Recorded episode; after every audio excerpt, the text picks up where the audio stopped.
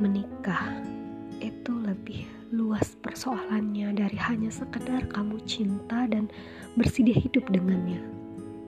Menikah jangan karena malu sama teman-teman atau menghindarkan pertanyaan tetangga hingga saudara tentang kapan kamu mau menikah.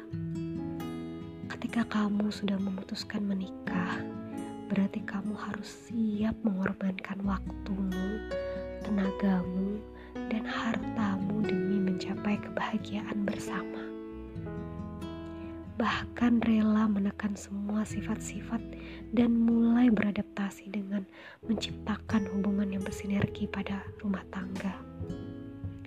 Kamu harus siap mengurangi rasa egoismu demi keharmonisan keluarga.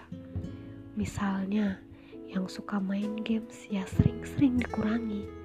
Yang hobi shopping dan jalan-jalan tak bisa lagi seperti dahulu yang suka ngopi-ngopi dan ngerumpi aib orang juga harus dikurangi dan berusaha dihilangkan. Jadi mengurangi kebiasaan sewaktu masih sendiri dan membiasakan memprioritaskan waktu kalian dengan keluarga kecil kalian apabila setelah dikaruniakan seorang anak nantinya.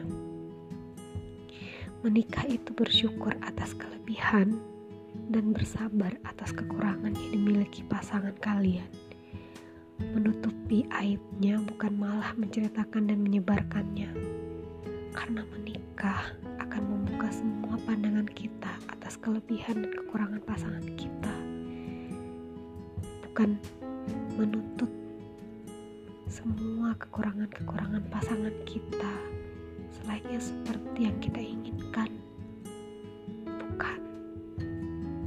Jadi, apakah saya, kalian sudah siap menikah?